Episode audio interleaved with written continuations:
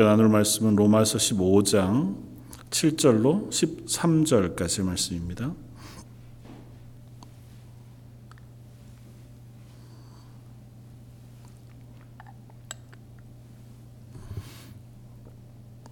신약성경 로마서 15장 7절로 13절까지.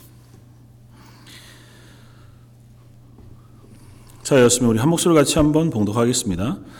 그러므로 그리스도께서 우리를 받아 하나님께 영광을 돌리심과 같이 너희도 서로 받으라. 내가 말하노니 그리스도께서 하나님의 진실하심을 위하여 할례의 추종자가 되었으니 이는 조상들에게 주신 약속들을 견고하게 하시고 이방인들도 그 극률하심으로 말미암아 하나님께 영광을 돌리게 하려 하심이라 기록된 바 그러므로 내가 열방 중에서 주께 감사하고 주의 이름을 찬송하리로다 함과 같으니라 또 이르되 열방들아 주의 백성과 함께 즐거워하라 하였으며 또 모든 열방들아 주를 찬양하며 모든 백성들아 그를 찬송하라 하였으며 또 이사야가 이르되 이새의 뿔이 곧 열방을 다스리기 위하여 일어나시는 이가 있으리니 열방이 그에게 소망을 두리라 하였느니라. 소망의 하나님이 모든 기쁨과 평강을 믿음 안에서 너에게 충만하게 하사 성령의 능력으로 소망이 넘치게 하시기를 원하노라. 아멘. 어, 사도 바울이 로마에 있는 교회를 향하여 편지하며 이제 결론 부분에 이르러서 그리스도인으로 살아가는 삶, 특별히 앞서 이야기한 것처럼 믿음에 연약한 자들을 용납해 주고 그들을 위하여 선을 행하고 그들을 세워 함께 하나님의 교회가 될 것을 부탁하고 명했고 그것이 그리스도인의 삶의 한 모습이다 이렇게 이야기합니다. 그리고 오늘 본문에서도 연결되어져서 우리가 하나님의 그리스도 하나님의 백성으로 그리스도인으로 살아간다고 하는 것에 대한 어, 권면을 어, 이어서 합니다. 아, 우리가 하나님 앞에서 어, 특별히 오늘 본문에서 나누는 그 고백은 유대인 그리스도인과 이방인 그리스도인, 뭐 로마서에서 계속해서 이제 이야기 되어지고 있는 두 그룹 어떻게 보면 어, 그리스도인으로서 가장 어, 먼데 있는 어, 조건을 가진 사람들 서로 일치하는 부분들이 그렇게 많지 않은 그리스도인이라는 걸 제외하고는 서로가 이렇게 가까워지기 어려운 사람들이 어, 이방인 헬라인들과 혹은 유대인들의 관계일 수도 있겠다 생각이 되어지면 그러니까 교회 안에 있는 각양의 모습 혹 다른 어, 서로를 향하여 우리가 어떻게 어, 할 것인가 또 서로를 용납해주고 서로를 세워주는 것뿐만 아니라 오늘은 한 걸음 더 나아가서 우리가 하나님 안에서 함께 같은 소망을 품고 같은 소망을 근거로 믿음으로 세워져 가야 하는 관계임에 대하여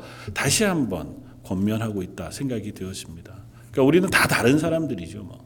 전부 다 각기 다, 다양한 사람들, 특별히 뭐 저희 런던 제일 장도 교회와 같이 이제 어, 캐나다 땅에 살지만 한국어를 모국어로 하는 그래서 한국어로 예배하는 사람들의 모임이 라고 하는 정체성을 가지기는 했으나 우리는 어쨌든 각각 다른 모양을 가진 사람들이기도 합니다.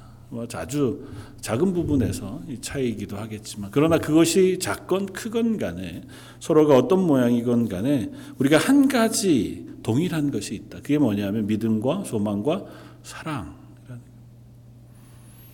아, 오늘 본문에서 그래서 13절에 소망의 하나님이 모든 기쁨과 평강을 믿음 안에서 너에게 충만하게 하사 성령의 능력으로 소망이 넘치게 하시길 원하노라고 기도하고 권면하는 것은 우리가 같은 소망, 같은 믿음 안에 선 사람들이기 때문인 줄 압니다. 그래서 오늘 본문을 통해서 우리는 과연 어, 어떻게 그리스도인으로 오늘을 지금의 시간을 살아가야 할까에 대한 어, 고민 혹은 고백을 나누어 보았으면 좋겠다 생각이 되었습니다. 어, 말씀을 준비하면서 어, 그런 생각을 했습니다. 참 이 말씀을 지금 시간에 나누는 것이 참 가혹하다. 는 생각이 들었습니다. 가혹하다는 표현이 좀 그렇고요.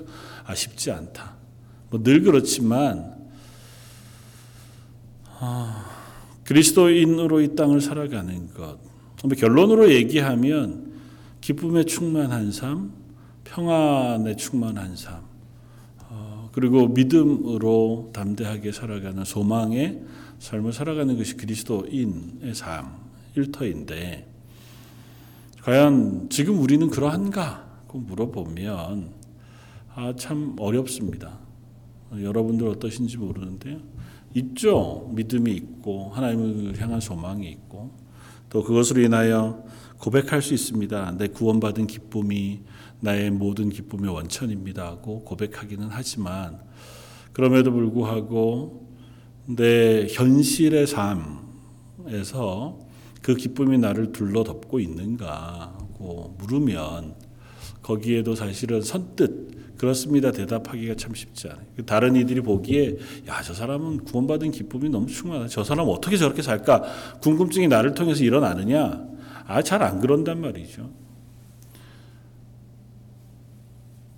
내 안에 평안이 있느냐? 평안이 있죠. 하나님 주신 평화가 있습니다. 그럼에도 불구하고 세상에 무슨 일이 있어도 나는 하나님 품 안에 있으니 그것으로 평안합니다. 그 고백하는 그 고백이 나한테 삶으로 드러나고 있느냐? 그 물으면 그것도 사실은 솔직히 자신이 없습니다. 겉으로 보기엔 자주 불안해 보이고 자주 외로워 보이고 또 때로는 낙심해 보이는 것이 우리의 모습이기도 하겠다. 그래서 말씀을 어, 묵상하고 준비하면서 음, 이 권면이 어, 우리들에게 권면으로 주어질 뿐만 아니라 애씀으로 수고함으로 달려가 붙잡을 수 있는 고백이 되면 좋겠다. 하나님께 간절히 원하면서 이것들을 붙들고 살아가는 하루의 삶 살아가기를 원하는 시간이었으면 좋겠다 이렇게 생각을 합니다. 어, 우리가 가지고 있는 소망은 무엇입니까? 오늘 본문을 따르면 예수 그리스도만이 우리의 유일한 소망이 된다. 고 고백할 수 있습니다. 오늘 보면 계속해서 이방인들에 대한 이야기를 우리에게 들려줍니다. 어, 그러나 그 결국은 그 이방의 소망을 무엇이라고 얘기하냐면 12절에 이세의 뿌리 곧 열방을 다스리기 위한 위하여 일어나시는 이가 있으니 열방이 그에게 소망을 두리라고 표현한 그는 예수 그리스도시죠. 그 예수 그리스도가 열방의 소망일 뿐만 아니라 유대인들의 소망이기도 합니다. 왜냐하면 8절에도 보면 내가 말하노니 그리스도께서 하나님의 진실하심을 위하여 할례의 추종자가 되셨다고 씁니다. 유대인들이 가지고 있는 언약 그것을 완성하셔서 그것을 이루시고 견고하게 하신 이가 누구냐면 예수 그리스도시다. 그러니까 예수 그리스도가 우리 믿음의 근거이자 소망의 근거라고 하는 건 뭐 사실은 이 본문을 굳이 설명하지 않아도 너무 당연한 고백이죠.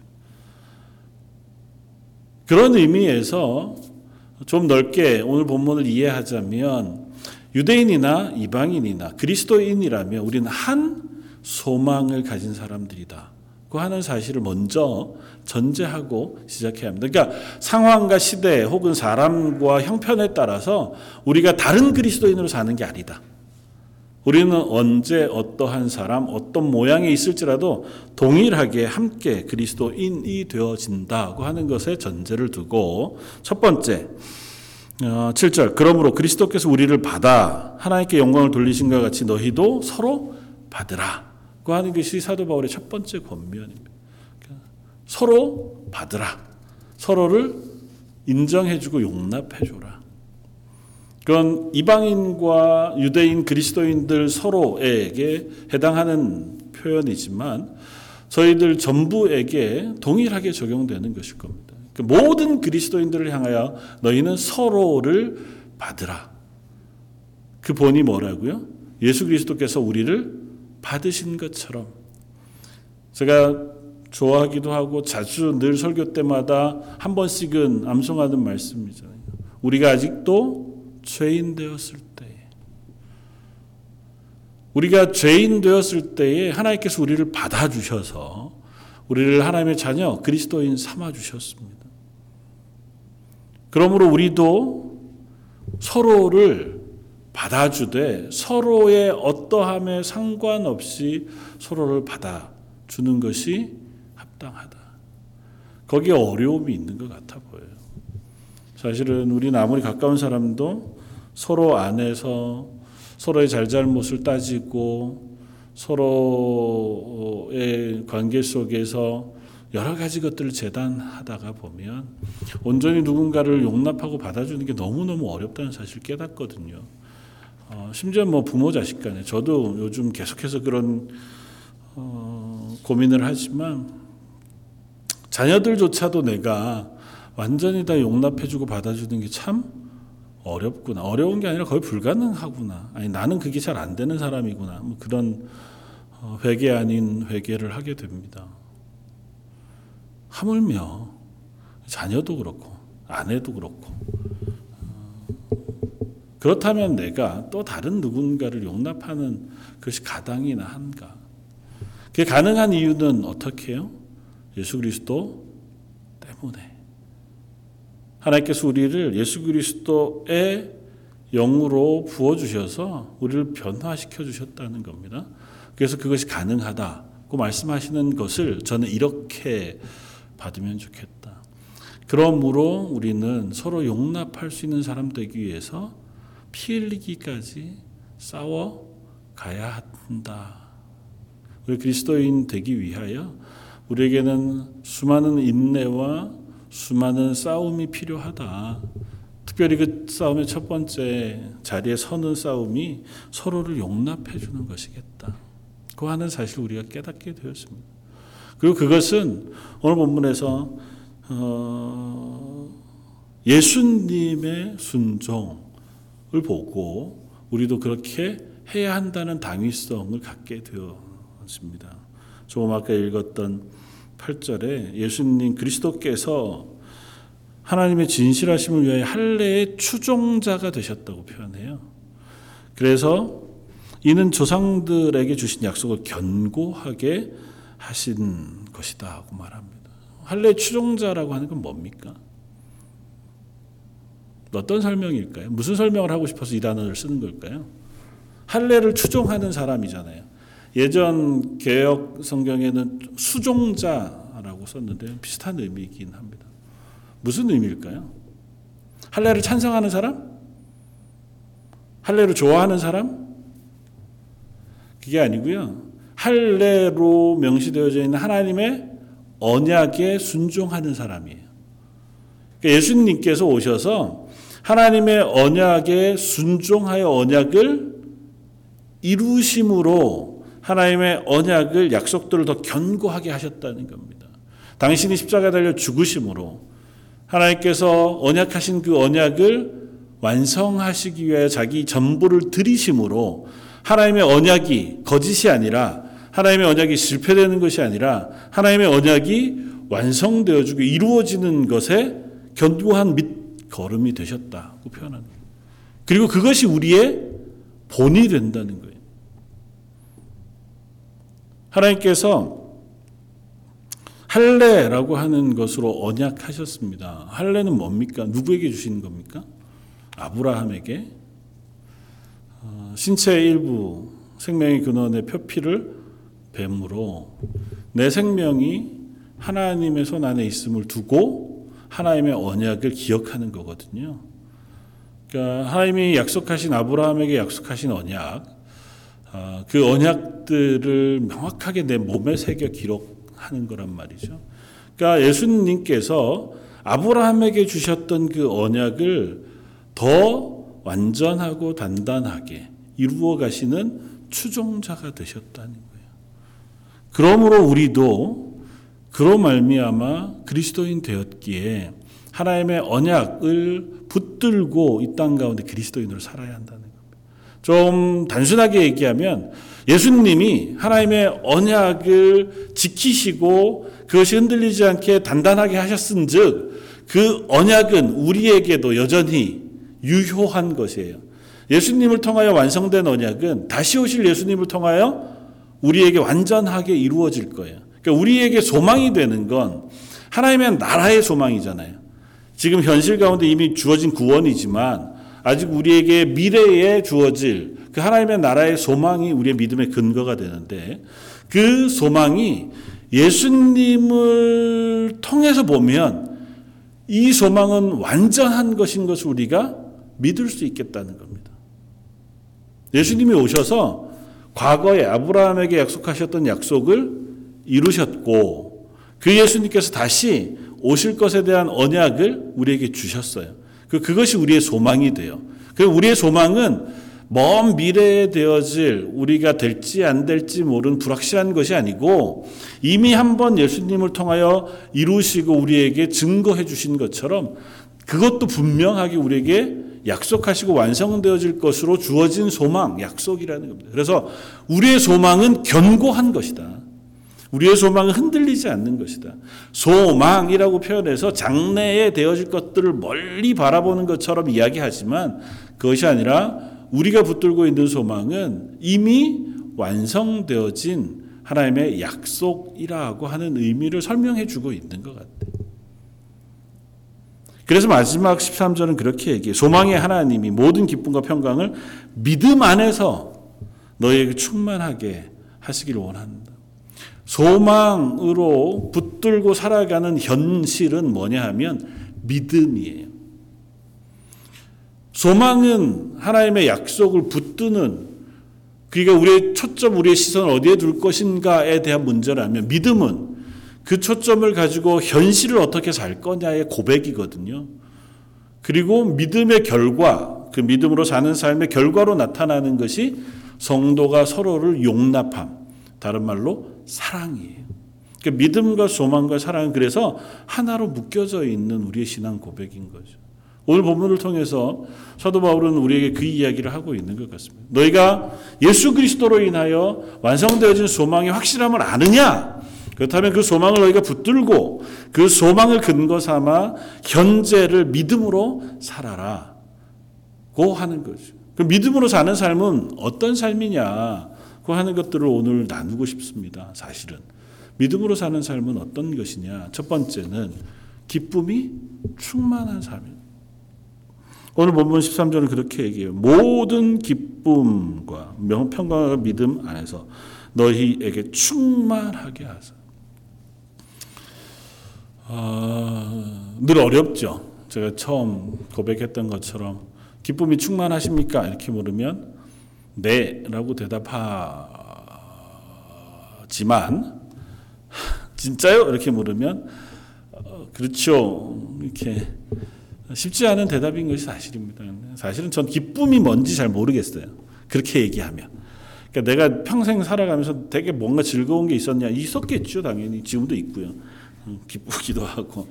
근데 정말 기쁨이 충만하냐고 물으면 주저되어집니다. 하나님께서 내게 주신 기쁨의 충만함에 그 감당할 수 없는 기쁨, 그 고백이 저 여러분들에게 있기를 원합니다. 그리고 시간이 지나가면 갈수록 우리 속에서 알아져 가고 배워져 갈 수 있었으면 좋겠습니다. 세상이 주는 것과 다른 하나님 주신 기쁨을 저 여러분들의 인생 속에서 조금씩 더 알아가고 배워가고 누려갈 수 있는 저 여러분이었으면 좋겠습니다. 사도 바울이 자기의 고백을 따라서 계속해서 고백하는 고백도 또한 그렇습니다. 오늘 본문 앞쪽에 14장에서도 사도 바울은 그런 이야기를 합니다. 14장 17절에 하나님의 나라는 먹고 먹는 것과 마시는 것이 아니요 오직 성령 안에서 있는 의와 평강과 희락이라 하고 얘기해요. 그러니까 이 세상이 주는 먹고 마시는 것 그것이 주는 것이 아니라 하나님 이 성령 안에서 주시는 의, 기쁨, 평안 그것이 바로 하나님의 나라의 선물이라는 거죠.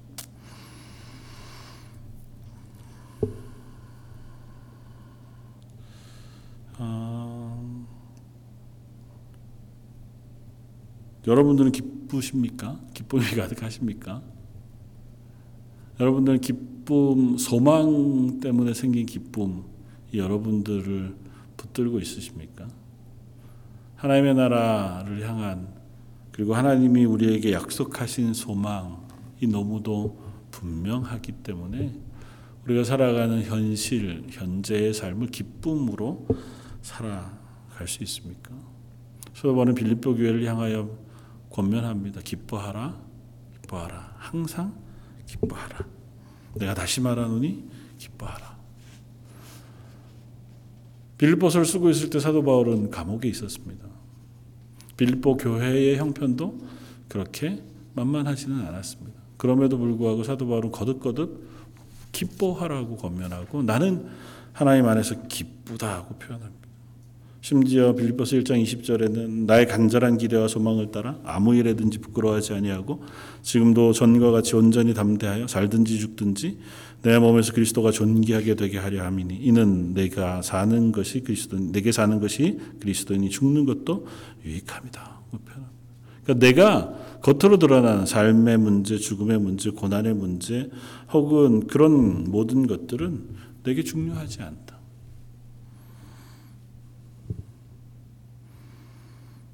나는 그저 예수 그리스도가 내 안에서 존귀하게 되면 혹은 내 삶의 고백을 따라서 예수 그리스도를 높일 수 있다면 그것이 내 삶의 기쁨이라고 이야기합니다. 그러니까 그것은 저와 여러분들이 흔히 이야기하는 삶의 기쁨과는 전혀 다른 것이 분명합니다. 환한 웃음, 즐거움으로 가득함과는 조금은 결이 다른 문제의 기쁨인 것이 분명해요. 여기에서의 기쁨은 아, 내가 이 땅에서 얻게 되어지는 것은 때로는 고민도 있고 걱정도 있고 안타까움도 있고 두려움도 있고 나 스스로가 믿음 안에서 세워지지 못하는 좌절감도 있고 또 여전히 내 속에서 어, 드러나는 죄의 문제들 혹은 연약의 문제들 때문에 일어나는 갈등들도 여전히 있지만 그래도 부인할 수 없는 것은 하나님이 나를 하나님의 것으로 붙드셨다고 하는 것에 대한 고백과 그 하나님이 나를 포기치 않아 하시고 하나님 나라까지 이끌어 가실 것이라고 하는 소망 그리고 그 길 가운데 계속해서 나를 연단시키시고 훈련시키시고 변화시켜 가실 것에 대한 기대 그것이 내게 있다는 고백인 것 같아요. 저 여러분들의 기쁨이 그곳으로부터 출발해 우리 속에 충만해지는 은혜가 있기를 원합니다. 하나님 내가 어떠하든지 그래도 내가 하나님 손 안에 붙들려 있다고 하는 사실을 아, 잊지 않게 해주십시오. 그것이 내가 다른 것들 안에서도 이 땅의 삶을 용기 있게 믿음으로 살아가게 하는 밑거름이 되게 해주십시오. 그 소망이 있기 때문에 우리는 믿음으로 또 살아갈 용기를 얻는 것 같아요. 그 소망이 우리에게 없다면 우리의 믿음의 어, 고백들이 자주 흔들릴 수밖에 없겠다. 하나님이 약속하신 약속은 너무도 분명하기에 그 약속이 내게 소망이 되어서 내 현재를 넘어서는 믿음의 고백을 가지고 살아갈 수 있게 되어지는 줄 믿습니다. 두 번째는 평강으로 충만한 삶이에요. 소망과 평강에 기쁨과 평강이 충만한 것. 그 사도 바울이 로마에 있는 교회 성도들에게 기도한 것이라면 평안, 평강, 평화 그 역시 동일한 고백인 줄 압니다. 그냥 잔잔해서 별 감정의 소용돌이가 없는 상태로 평생을 산다는 의미가 아니잖아요. 내가 이 땅에 어떠한 상황에 있든지 간에 내가 하나님 손 안에 있다고 하는 것을 잊지 않음으로 누려지는 평강인 줄 압니다. 언젠가도 자주 뭐 우리가 나누는 예화지만 어, 평안이라고 제목 붙은 그림에 대한 이야기를 우리가 잘 알잖아요. 폭풍우가 가득한 아주 깎아지른 절벽 그 중간 즈음에 어, 아기새가 어미새의 품 안에 품어져 있는 그림 밑에 부제를 평안으로 써 놓았더라고 하는 이야기 우리가 어, 압니다.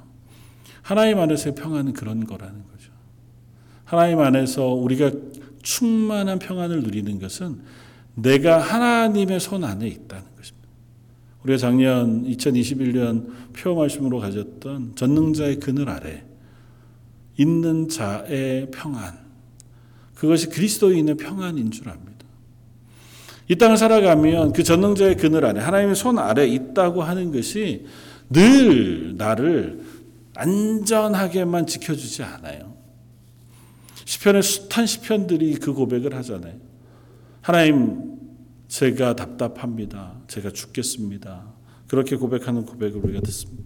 시편 42편은 이렇게 고백합니다. 내 영혼아 내가 어찌하여 낙심하며 어찌하여 내 속에서 불안하여 하는가. 정말 우리는 이 땅을 살아가면서 낙심하고 불안할 만합니다. 그리고 그것이 수시로 우리를 닥쳐오기도 하고 덮쳐오기도 합니다. 그리고 그 위에서 믿음의 사람이라고 해서 불안이 완전히 없거나 근심이 완전히 없거나 낙심이 완전히 없지도 않습니다. 그러나 그때마다 우리는 이 고백을 할 수 있는 사람들이라는 거죠. 왜, 내 영혼아, 왜 낙심하고 불안해하는가? 너는 하나님께 소망을 두라. 그가 나타나 도우심으로 말미암아 내가 여전히 찬송하려다. 우리가 낙심해도 예배할 수 있는 것, 우리가 불안해도 기도할 수 있는 것, 우리가 근심으로 두려움으로 가득 차도 하나님 앞에 예배의 자리에 설 수 있는 유일한 이유는 우리의 예배를 우리의 삶을 주관하신 하나님 우리가 믿기 때문인 줄 압니다. 저 여러분들의 믿음이 그 고백 위에 서 있는 믿음이었으면 좋겠습니다. 사도 바울이 로마에 있는 교회들을 향하여 이야기하는 마지막 권면이 믿음 안에서 사는 삶입니다. 기쁨과 평강을 믿음 안에서 기쁨의 충만함, 평안의 충만함, 그리고 믿음의 충만함 다 동일한 곳에서 옵니다. 믿음은 무엇에 대한 믿음이냐? 하나님을 향한 믿음이잖아요. 나의 삶의 주인 되신 그 하나님을 내가 신뢰함으로 그 믿음 안에서 오늘 본문의 믿음 안에서라고 하는 표현은 believe in이어서 신뢰하는 겁니다. 한번 그 사실을 믿는 것이 아니고 그 존재 자체를 신뢰하는 그분의 전부를 믿는 거예요. 그러니까 우리의 믿음이라는 것은 하나님의 말씀, 하나님의 약속, 하나님의 어떤 한 부분만을 믿는 게 아니고 그 하나님의 하나님 되심을 믿는 거예요. 내가 잘 모르는 내가 잘 이해하지 못하는 부분이 혹 있다 할지라도 그 하나님이 나의 하나님이신 것을 믿는 겁니다. 나는 무지하지만 나는 그래서 때로는 불안하지만 또 그것 때문에 낙심하지만 그럼에도 불구하고 내게 하나님이 계시다는 사실을 믿는 거예요. 그 하나님이 온 세상의 주인이시라는 사실을 믿는 거예요. 현실은 내가 기대하는 것과 다를 수도 있고 내가 바라보는 것과 다를 수 있습니다. 그래 낙심이 되죠. 그래 불안하기도 하고. 그리고 그 안을 살아가야 하니 얼마나 우리가 그 안에서 항상 담대하지만 어, 못할 삶을 살아갑니까? 그게 당연하죠. 우리는 그 안을 어쨌든 살아가는 사람들이니까요. 뭐 어떤 분들은 조금 더 믿음에 담대한 것들이 있어서 아무렇지도 않게 그 안을 평안으로 걸어가기도 하지만 때로는 우리는 자충우돌 하면서 넘어지고 자빠지면서 그 삶의 길을 걸어가기도 하잖아요. 그럼에도 불구하고 변하지 않는 한 가지 사실이 있습니다. 뭐냐 하면 하나님은 변하지 않으세요. 하나님은 우리 하나님 되신다는 사실도 변하지 않습니다. 그리고 하나님은 그 언약과 약속도 변개하지 않으세요. 하나님 말씀하시면 그대로 되니라. 하나님이 언약하셨으니 그 언약은 이루어집니다.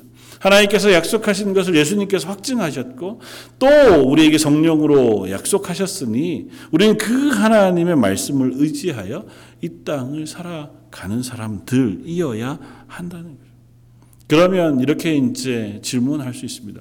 그래도 걱정이 생기면, 그래도 불안하면, 그래도 마음에 낙심이 되면 어떻게 해야 합니까? 어떻게 합니까? 어떻게 할까요? 기도해야죠, 뭐. 정말 어떻게 보면 너무너무 단순합니다. 사도 바울의 이 긴 설명들 혹은 성경의 이 많은 이야기들을 자, 압축해 가다가 보면 하나님을 믿느냐? 내가 그 하나님을 믿음으로 붙잡고 하나님이 약속하신 구원의 소망을 신뢰함으로 이 땅을 살아가는 게 그러, 그러다가 삶 가운데 내가 믿음이 흔들리거나 연약하거나 어떤 어려움의 문제를 만나면 어떻게 하라는 거예요? 기도하라는 거예요. 물론 기도가 도깨비 방망이는 아니에요. 내가 기도하는 대로만 이루어지는 건 아니, 아닙니다. 그러나 기도함으로 그 문제 앞에 설 수는 있습니다. 그리고 우리는 얼마든지 기도할 수 있습니다. 어떤 것으로도 기도할 수 있습니다. 그리고 하나님 분명히 가장 좋은 것으로 응답하십니다. 내 기도는 어리석을지라도 하나님 지혜로운 것으로 응답하시죠. 그래서 가끔은 우리가 내 기도가 응답이 안 되나? 그렇게 착각하기도 하는 거죠. 그러나 분명한 것은 하나님 우리에게 기도하라고 말씀하세요. 빌립보서 4장 6절에 아무것도 염려하지 말고 다만 모든 일에 기도와 간구로 너희 구할 것을 감사함으로 하나님께 아뢰라. 그리하면 모든 지각에 뛰어난 하나님의 평강이 그리스도 예수 안에서 너희 마음과 생각을 지키시리라. 참 지혜로운 사도 바울의 편지 권면인 것 같아요. 어떻게 얘기합니까? 염려하지 말고 기도해라. 그러면 어떻게 하신다고요? 그 문제를 하나님께서 해결해 주시겠다. 그안 쓰고 사도 바울이 어떻게 썼다고요? 하나님의 평강이 그리스도 예수 안에서 너희 마음과 생각을 지키실 것이다. 여기서 지킨다고 표현한 이 헬라어는요, 두 개의 단어가 연결되어진 단어예요. 마음을 나뉘다. 마음이 막 분주해서 싸워 나뉘어지는 것. 그것을 막는 거예요. 그러니까 지키신다는 얘기는 우리가 두려움으로 마음이 흔들리고 또는 걱정으로 아니면 어떤 것에 있는 근심으로 흔들리는 마음을 하나님께서 막아주신다. 우리가 기도하면 그 문제를 해결해 주시기도 하고 또 때로는 그 문제를 넘어서는 믿음을 주시기도 하고 그 문제를 바라보는 우리의 마음의 평안을 주시기도 합니다. 하나님은 그 기도를 들으시고 우리를 지키신다는 거예요. 우리가 이 땅을 살아가는 동안 믿음으로 승리하는 삶을 살아가기를 원합니다. 그리고 믿음이 구호가 아니라 우리의 삶의 현실 속에서 일어나고 있는 실제적인 고백이었으면 좋겠습니다. 믿음이 내 말과 행동을 바꿀 수 있는 은혜가 있었으면 좋겠습니다.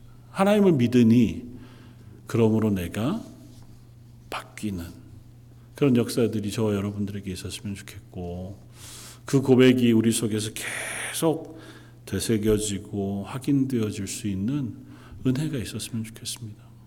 2022년을 시작하면서 하나님 올 한 해는 난 하나님을 믿습니다고 하는 고백을 어, 매일매일 새롭게 하면서 살아가길 원합니다. 그렇게 기도하게 됩니다. 하나님 믿게 해 주십시오. 하나님 전 하나님을 믿습니다. 하나님 내 눈에는 보이는 것이 없고 내가 아직은 다 짐작할 수 없지만 그래도 하나님의 선하신 뜻을 저는 믿습니다. 하나님의 크시고 놀라운 주권을 저는 믿습니다. 하나님의 계획과 하나님의 말씀을 저는 믿습니다. 그런 고백이 저 여러분들의 고백이었으면 좋겠습니다.